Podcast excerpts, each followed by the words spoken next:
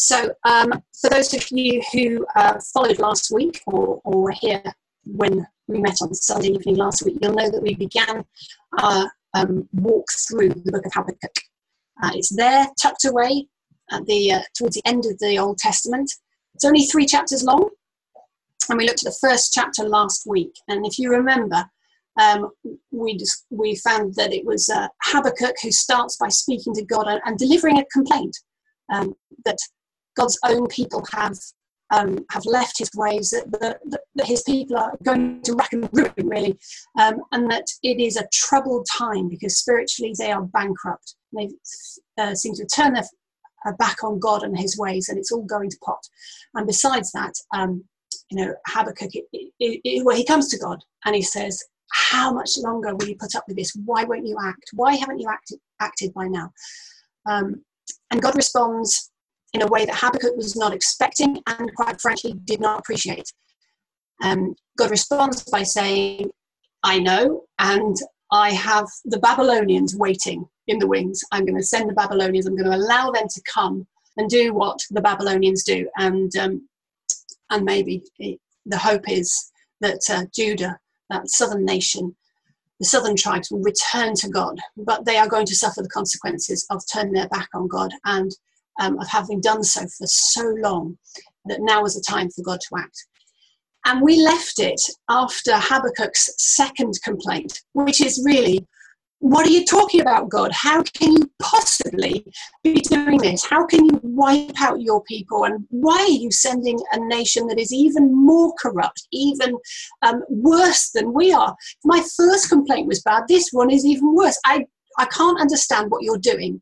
In, in effect, Habakkuk has the courage to say to God, It can't be like this. Explain yourself.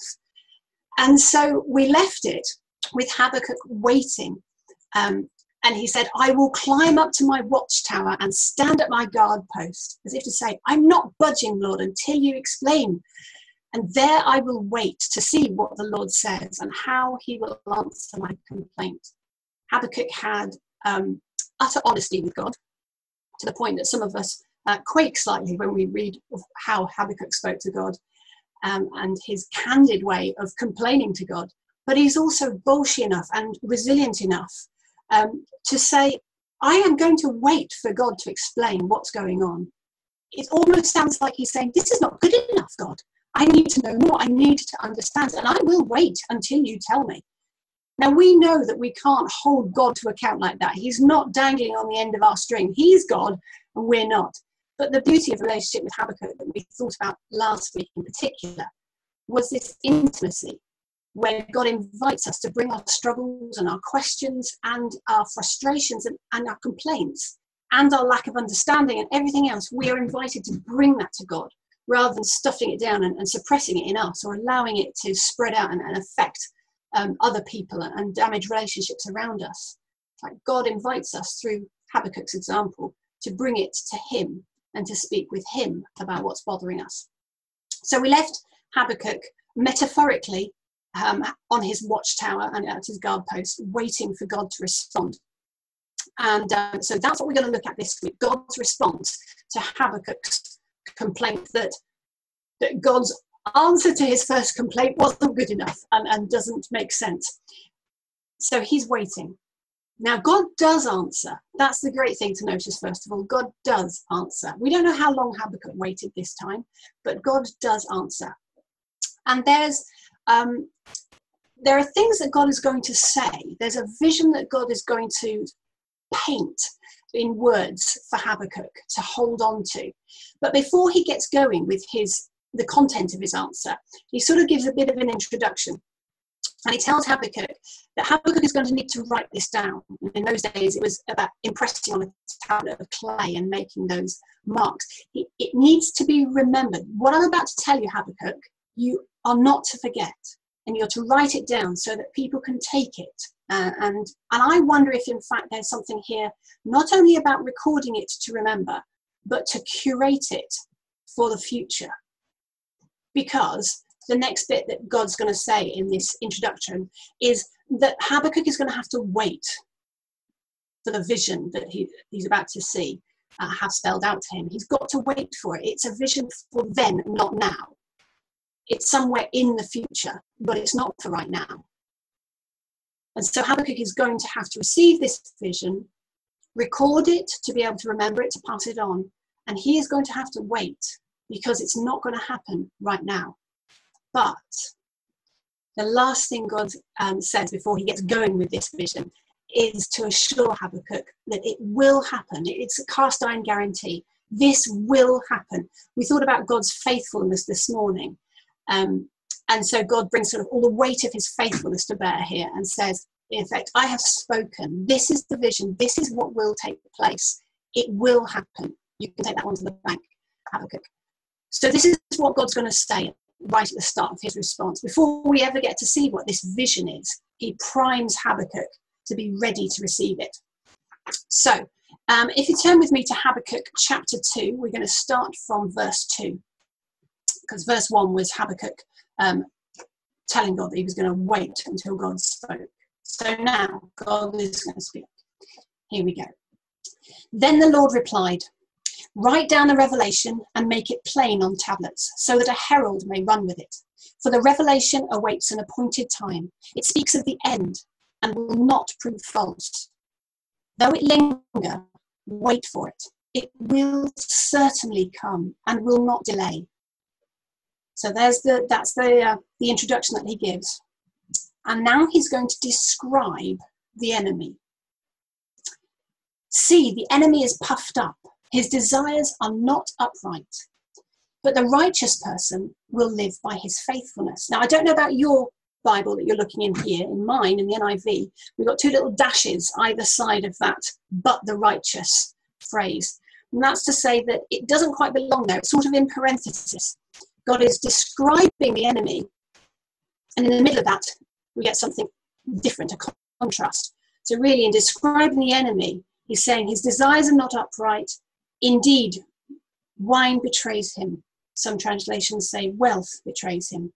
He is arrogant and never at rest because he is as greedy as the grave and like death is never satisfied. He gathers to himself all the nations and takes captive all the peoples. Now, that is a pretty dark portrait of this enemy of God, the one who would set himself up against God, God's will and God's ways. And he's um, described, he's portrayed as somebody who is proud and corrupt, um, that has an insatiable appetite, um, and, it, but, and yet is captivated somehow by the demands of the lifestyle, the wealth, or the wine, whichever it is. Um, but it seems to give this impression of a lifestyle uh, that has ensnared them, this enemy, that his pursuit of these things is in, has in fact entrapped him. The enemy is pompous, yet not at peace with himself. It's quite a it's quite a dark portrayal of God's enemy because God understands what's going on. Habakkuk has accused him of not knowing what's happening, of, of sitting on his hands, of not realizing how serious things are. And it's like God is saying, No, I do know what's happening. This, this is the nature of the one who sets himself up as my enemy and it's it's fairly dark. God, God's not hoodwinked, but hidden in the midst of that dark port- portrait of the enemy is one line, and I refer to it there, and you'll see it's contrasted because it's uh, it's got those two little dashes around it, like like here's a thought that doesn't fit with the rest of it, and it doesn't fit because it's such a shining example of a contrast to what he's just described. he says in verse four, so he's describing the, the enemy and the, the, uh, the, character, the character of the one who sets himself up against God. But, he says, the righteous person will live by his faithfulness or by faith. And it's one small phrase, it's only half a verse, and it's hidden in this dark passage uh, in a book that's only three chapters long um, with a title that many of us struggle to pronounce let alone spell correctly. And i did have to have a few goes before i worked out how many b's and how many k's are in the name. But it's it's hidden away in in this, this the nether regions of the old testament. And yet this one phrase is such um, such a high point in the Old Testament and in this particular book that Paul himself when he's writing to the to new Christians and to new churches um, later, many years later, many hundreds of years later, Paul himself quotes this, and he uses it as one of the foundational texts for the doctrine of salvation through faith, as opposed to salvation um, because you fulfilled the law or because you've done good works or by your own effort or your own merit. Paul makes a big thing about salvation being by faith alone. When he writes to the Galatians, Galatians chapter 3, verse 11, he's explaining about the difference between law and grace. And he says, clearly, no one is justified before God by the law because, and then he quotes this verse from Habakkuk, because the righteous will live by faith. And if we look in Romans, um, Romans 1.17, Paul writes, For in the gospel, the righteousness of God is revealed, a righteousness that is by faith from first to last, just as it is written. And here comes Habakkuk again the righteous will live by faith. So it's the heart of the gospel message, and it's here, it's here in little old Habakkuk. It's the heart of the message that being made right with God um, that forgiveness that we receive, the acceptance that we know, um, being part of his family, um, and assured of our eternal destination um, with God. All of that, Paul writes, requires faith and faith alone. Paul claims that the trust we put in Jesus and the belief that he alone can save us, and then by his resurrection, um, he has saved us all of that, this is what credits us with eternal life. Not the good works, not doing the right thing, not going to church on a Sunday, not being born into a Christian country or even a Christian family. It is righteousness by faith. And so, in this future vision that God is going to lay out before Habakkuk, where justice is done, where wrongs are righted, and the kingdom of God's reign breaks through irreversibly and totally, those who will live in such a kingdom, in such a vision, those will be the, the people who have faith, are faithful, as we thought about this morning, but who have faith. And just as with the vision of justice that is about to unfold, and we'll see in Habakkuk, being saved from the consequences we deserve by our actions that fall far short of God's perfect standard. And let's face it, that, that includes all of us being saved from those consequences, it can only come about through God's mercy. And we may work for justice, and we should as God's people, but we cannot justify anyone before God. And nor may we stand in judgment over anyone's soul. That's God's work. And we may work for peace, and we should, but we cannot gain peace with God for anyone. God has already done all that is necessary all that needs to be done for each human being on this planet to live at peace with Him and be restored forever into that good and loving relationship with their Creator and their loving Heavenly Parent. However, no one may truly live in that peace unless they can find faith to believe all that God has done to make it possible. So by believing, we will be made righteous, that is, declared innocent and no longer liable for punishment, the punishment that we deserve. We will be made righteous by God when we believe. So it is true what Habakkuk, what Habakkuk records God saying, the righteous will live by faith.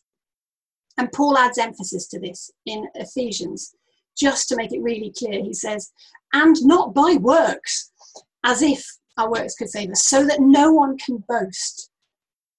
And perhaps the anthem of our day, I Did It My Way, is a prime example of us striving to do it our way and to achieve something of lasting value in our own strength.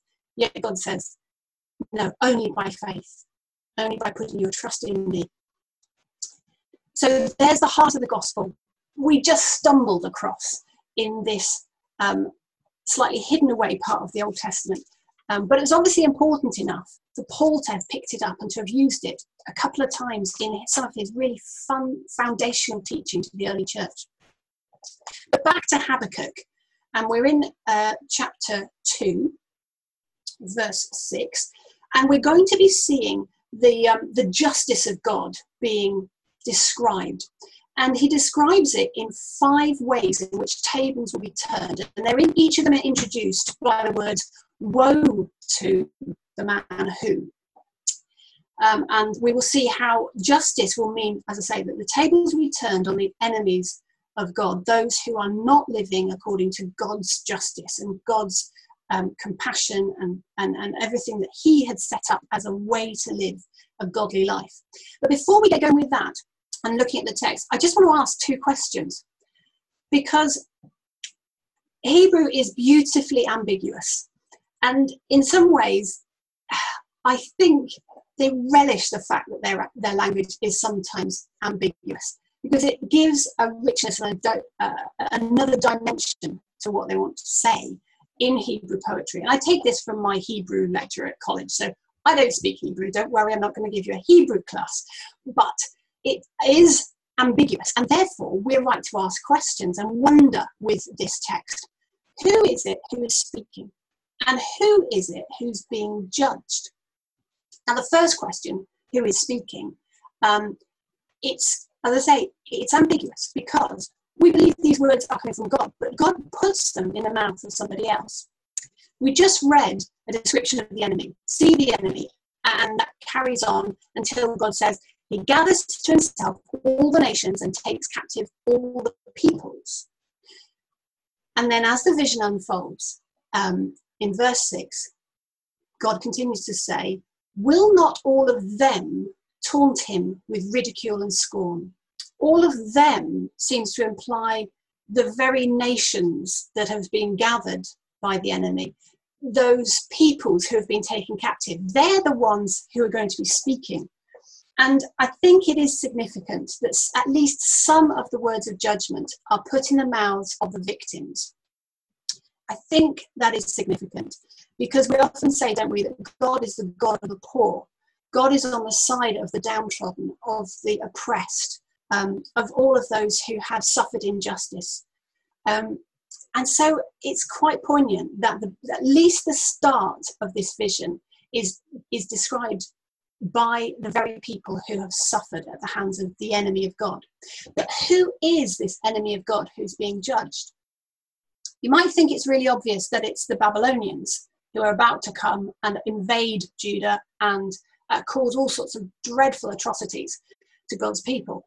It may be obvious to you that it's, it's the Babylonians that God is speaking ju- judgment against, but it's not necessarily so. Habakkuk's first complaint was that God's own people were um, were behaving in ways that are very Babylonian that meant extortion, that meant um, cruelty and um, lack of compassion and, and false witness and, and, all of that sort of corruptness. Habakkuk's complaint to begin with was that God's own people behaving like this. So who is being judged in this in this vision, vision of God's justice being poured out across the nations? It might be that the ambiguity is there because actually anyone, anyone who behaves in a Babylonian way, um, as opposed to a Yahweh way, are li- liable for judgment. God doesn't just say that his justice is for one people group. It is, it is justice, full stop. So we might want to think, who is it that is being, um, who is being judged? And yes, we're going to see a reversal of fortunes. We're going to see the tables turned, and it's described in five woes. Um, and it starts with this formula woe to him who, and then carries on. So we'll crack on and have a look quickly at the five woes. You might want to go back over and have a look at it again. Um, we are going to be starting to look from verse 6 together. And the first woe um, highlights unjust economics. Um, and we'll see that in verse 6. Woe to him who piles up stolen goods and makes himself wealthy by extortion. How long must this go on? Will not your creditors suddenly arise? Will they not wake up and make you tremble? Then you will become their prey.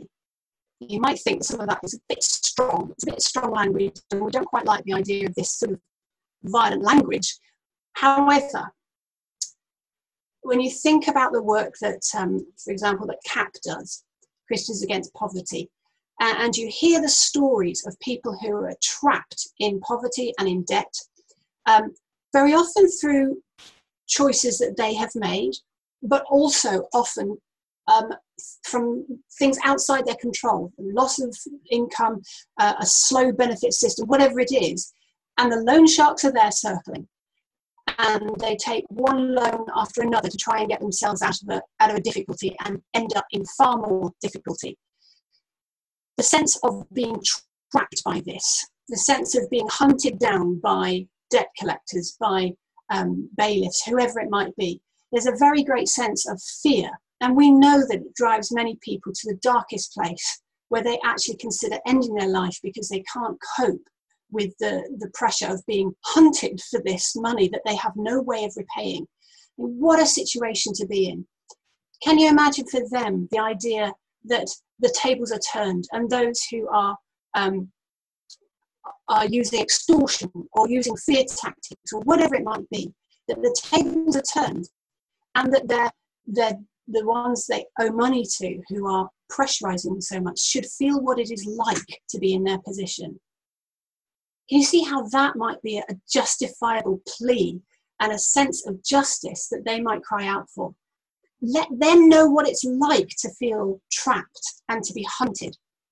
So, God is saying for people who use extortion, for people who um, oppress individuals, then the tables will be turned and they will know what it is to be hunted themselves.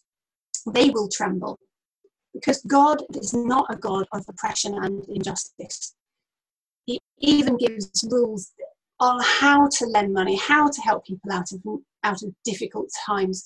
And he says, even one of his laws is, you will not take a poor man's cloak in uh, assurance against a debt. You won't leave that person cold and unable to sleep at night. You know, there are limits, and there must be limits because we must guard against um, extortion and oppression, we must always have compassion.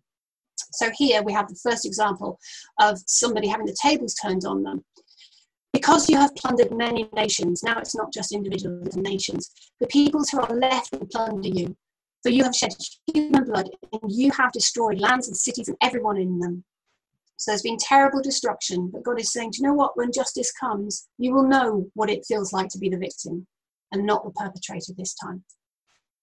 The next woe comes to those who are feathering their own nest. We see that in the next few verses. Woe to him who builds his house by unjust gain, setting his nest on high to escape the clutches of ruin. You have plotted the ruin of many peoples, shaming your own house and forfeiting your life. The stones of the wall will cry out, and the beams of the woodwork will echo it. So here is somebody, and again, it may be a nation, it may be individuals, but here God is speaking against those who will um, who will exploit others in order to make themselves better off, and not just better off, but by by so doing to expect them to avoid any uh, any downfall, any difficulty. That they are looking out for themselves and their own, and perhaps tread down treading on treading on loads of other people in the process to be able to get everything that they need for themselves to avoid disaster for them. Um, a very, very small image of this we, we saw right at the start of the pandemic when people were stockpiling. You know, I'm not saying this is this is what God's necessarily talking about, but we see the we see the tendency in ourselves, don't we? When we think there's a scarcity, that we'll get there first, we'll grab it so that it's okay for us and our family. And actually, as a nation, we've been doing this for generations the fact that the world has enough resources for everybody, and yet so many live in poverty, acute poverty, it's it's horrendous injustice, and it's injustice that we in the Western world are perpetrating all the time. Now, it's very difficult for us to know how to help change that, but there are ways as Christians that we can stand against that because it's on God's heart that we shouldn't just be looking out for ourselves and our own. Yes, we have a duty to our a, responsibility to our family, but never, never to exploit somebody else so that we can gain profit by that. And trying to secure your own safety and avoid ruin at the expense of others. Well, that is that is liable to be very disappointing because quite frankly our we know our security can never be in bricks and mortar. It can never be in the bank balance. It can never be in our promotion and our career. Our security can only ever be secure in, in god. And so these people are going to find that they come crashing down their house that's to say their family their wealth their honor their status their name that that will all be uh, it has been built up dishonestly and it will come to nothing and we see throughout scripture, don't we, how inanimate objects sort of cry out to God.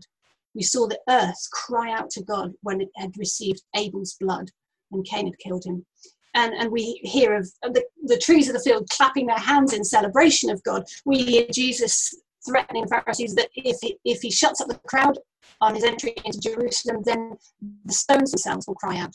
Well, here we have the threat that the stones and the fabric of the building itself, this, this image of the house, the reputation, honor of the person, but the fabric of the house will itself speak out against them and will be their downfall and their loss of everything that they built up. So we've got unjust economics, feathering our own nests. We have slavery and exploitation. Woe to him who builds a city with bloodshed and establishes a town by injustice. Has not the Lord Almighty determined that the people's labour is only fuel for the fire, that the nations exhaust themselves for nothing? That the earth will be filled with the knowledge of the glory of the Lord as the waters cover the sea. Now, a couple of weeks ago, when I was beginning to prepare this series, and I was reading that, as as the the um, the protests were gathering pace and um, and the statues were being pulled down and people were crying out against the injustices that had built the city, for example, the city of Bristol. And it really struck me woe to him who builds a city with bloodshed and establishes a town by injustice. And I don't yet know how we, as the future generations of those that did build in such a way, how we put that right. But as I read this, I realized I've never been one for looking back and apologizing, apologizing, and apologizing for what I had nothing to do with, but my ancestors did. But there's something here about the generational um, guilt and something about a city that has been built in this way. God cries out, God demands justice. The people demand justice. And there is something, there is a prophetic voice that the church needs to have. And I don't know yet how we, here in Chudleigh, for example, how we voice that. But I don't think we can just brush it aside and say, oh, it was a previous generation. There is something here in Habakkuk that spoke to me about the need to put things right because this is a vision that God gave Habakkuk for the future. It may still, well, in many ways, it is still for our future, somewhere, some way in the future for us. But there is a work to do for us to consider how do we um, work towards this vision. Else the Lord says in this particular vision of the reversal that those who work now and pour all their energies into building and creating it says nothing. It's it, it's empty. It's meaningless. So I think there is something in here that we need to take note of, particularly at the moment with the Black Lives Matter movement and the whole um, outcry against injustice, and God speaking and saying, "It is not right that cities were built this way."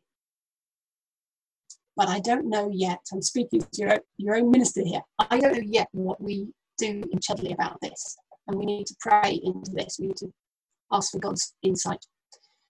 But every now and again, in these dark, woeful um, vision that God's giving, which can it can seem like His judgment and His justice is very, very down, uh, very dark. However, we have these little highlights, don't we? So the earth will be filled with the knowledge of the glory of the Lord as the waters cover the sea, and that is something that we are still working towards and longing for. Um, and yeah, that's a, that's a high point. Hold on to that one as we go on through. Uh, so we've got the fourth woe, which is woe to those, um, and it talks about abuse of people and abuse of nature, of the environment. Woe to him who gives drink to his neighbors, pouring it from the wineskin till they are drunk, so that he can gaze on their naked bodies. You will be filled with shame instead of glory. Now it is your turn. Drink and let your nakedness be exposed. Again, a very obvious reversal of fortune that where neighbors, and that might be neighboring nations or, or personal one to one neighbors, where we have um, exploited other people and um, where the enemy of God has um, abused other people and brought shame on them, then it will be reversed. The cup from the Lord's right hand is coming around to you, and disgrace will cover your glory. The violence you have done to Lebanon will overwhelm you, and your destruction of animals will terrify you. And here comes the repetition For you have shed human blood, you have destroyed the lands and cities and everyone in them. So that's a, that's a repeat of verse 8 that we saw before. But the, uh, the reference to Lebanon, um, it's the trees, the forests of Lebanon that are, that are being referred to here just with the name Lebanon. And some translations actually say, you know, you have cut down all the trees. Um, and the destruction of animals, um, the mistreatment of wild animals, put in another version, that's total disregard for God's created world um, and, and the exploitation of the environment. Um, besides the shedding of human blood and the destruction of lands and cities, it's just a total mess. It's, it's total um, yeah, a, a, distortion of what God was wanted for humanity. But he is saying, Woe to you who don't look after um, the environment, who actually abuse it to such an extent. So the final one, and this is probably key, key to it all, that out of this has flowed everything else, is idolatry. It's perhaps the engine that drives those nations and perhaps individuals who are Babylonian in nature. And it's repeatedly been shown to be the downfall of God's own people, this idolatry. Again and again, they've fallen away into idolatry, not just drifting away, but falling into idolatry. And this is the only woe in the vision that begins with a, like a preamble, just to make it really clear. So we're absolutely clear uh, what power a piece of wood has and how it compares with your mighty God. Of what value is an idol carved by a craftsman or an image that teaches lies? For the one who makes it trusts in his own creation. He makes idols that cannot speak. Woe to him, there it comes, Woe to him who says to wood, Come to life, or to lifeless stone, Wake up! Can it give guidance? It is covered with gold and silver. There is no breath in it. The Lord is in his holy temple. Let all the earth be silent before him. So, the idolatry of the nations is, is a major issue for those that would want to follow God. But actually, he has said, to, uh, put him first, to worship him alone, and yet consistently his own people fall away and worship others. The Babylonians are just as guilty, if not more so. Back in chapter one, when uh, when Habakkuk was complaining about God's use of the Babylonians to bring about judgment, he reminds God that for the Babylonians, even their strength is considered a, god to them. And they worship, it was described as the net that ensnares the people, the net in which people have been caught. It's like their military power, their strength, their, their riches, all of this is as gods to them. And yet there they are. They're, um, they're dedicating their lives to these things. And yet there's no power in them for good, only power to ensnare. Can lifeless stone wake up? Can, can wood come to life? Of course not. Yet they're wasting their own breath on something that has no breath in it, no ruach, no spirit in it. And then we have this other high point, a reminder the Lord is in his holy temple. Instead of saying stupid things to bits of wood and stone, instead of using your breath for, for uttering nonsense, come to life, wake up to these idols the command is here let all the earth be silent before him. Stop your silly chattering. Stop your babbling to other idols. Stop giving yourself over um, in worship to other things. Recognize God and be silent before him. So that's the vision that God gives to, um, to Habakkuk. There is justice in there, there is judgment in there, and there are high points that remind him that it's it's not judgment for judgment's sake. It's not punishment for punishment's sake. It's because there is um, there is God, and God is in His temple. God reigns, and the earth will recognize that. The knowledge of the glory of the Lord will uh, will fill the earth as the waters cover the sea. So we have God's judgment explained in these five woes. And it's not only in the Old Testament. Did, did anybody notice um, a sort of foreshadowing of Jesus' talk of, of this upside down kingdom that he announced, where the first will be last and the last will be first. This reversal of fortunes, where even in the um, the parable we looked at this morning with the two sons, Jesus was telling it because he wanted to show that it was going to be the prostitutes and the tax collectors, the sinners, who um, who come to God, who will actually make it into the kingdom, rather than those who just say the religious stuff and don't mean it and don't live it out in their lives. Jesus was consistently um, there with the wrong types of people, those who should have been marked for judgment. In fact, he came to save them. And so, this upside down kingdom, this reversal, this turning of the tables continues with Jesus coming and announcing the kingdom of God um, in his time. And we might read some of this and think that this is horrible. How would how can God do this to people? How can He heap shame on them? How can He um, how can he allow people to be um, in so much distress? How can he bring about this sort of judgment on someone and these punishments? Well, perhaps if if we have never been a victim of violence or abuse or discrimination, um, we won't sense the justice in what is being done.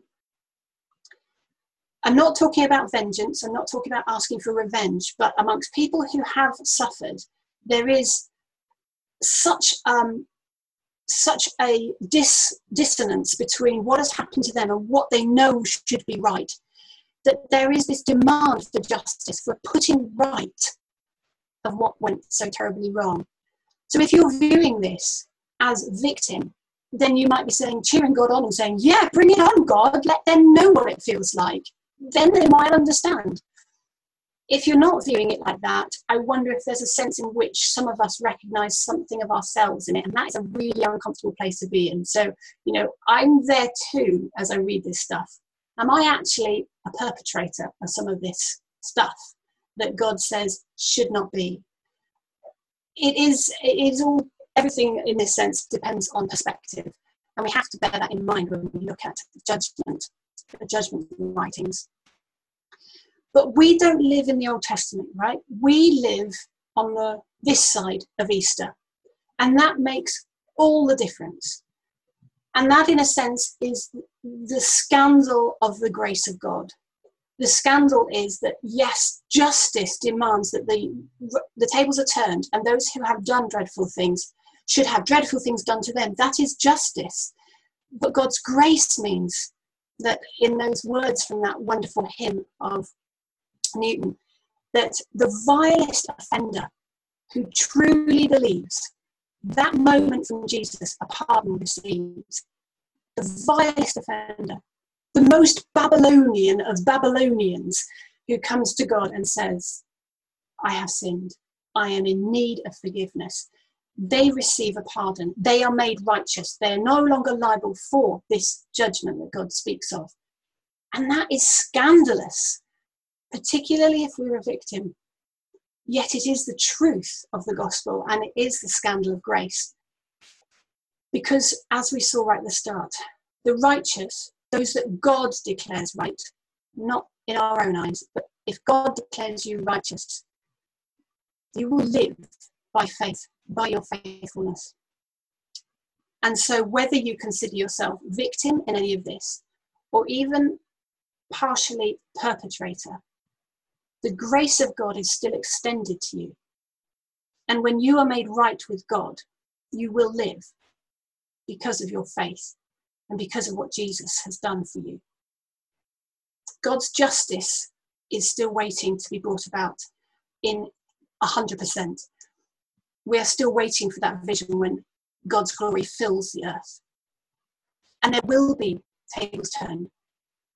There will be uh, reckoning. There will be justice and things will be put right. And that will be uncomfortable for some of us, particularly if we haven't surrendered to God and received the scandalous grace that He offers the worst perpetrator, the vilest offender who truly believes.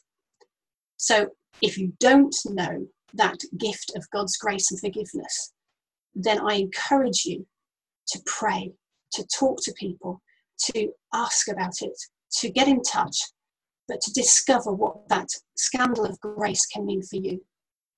God is a just God, and He is so loving that He sent His only Son to die in our place so that we could be called righteous and we can live.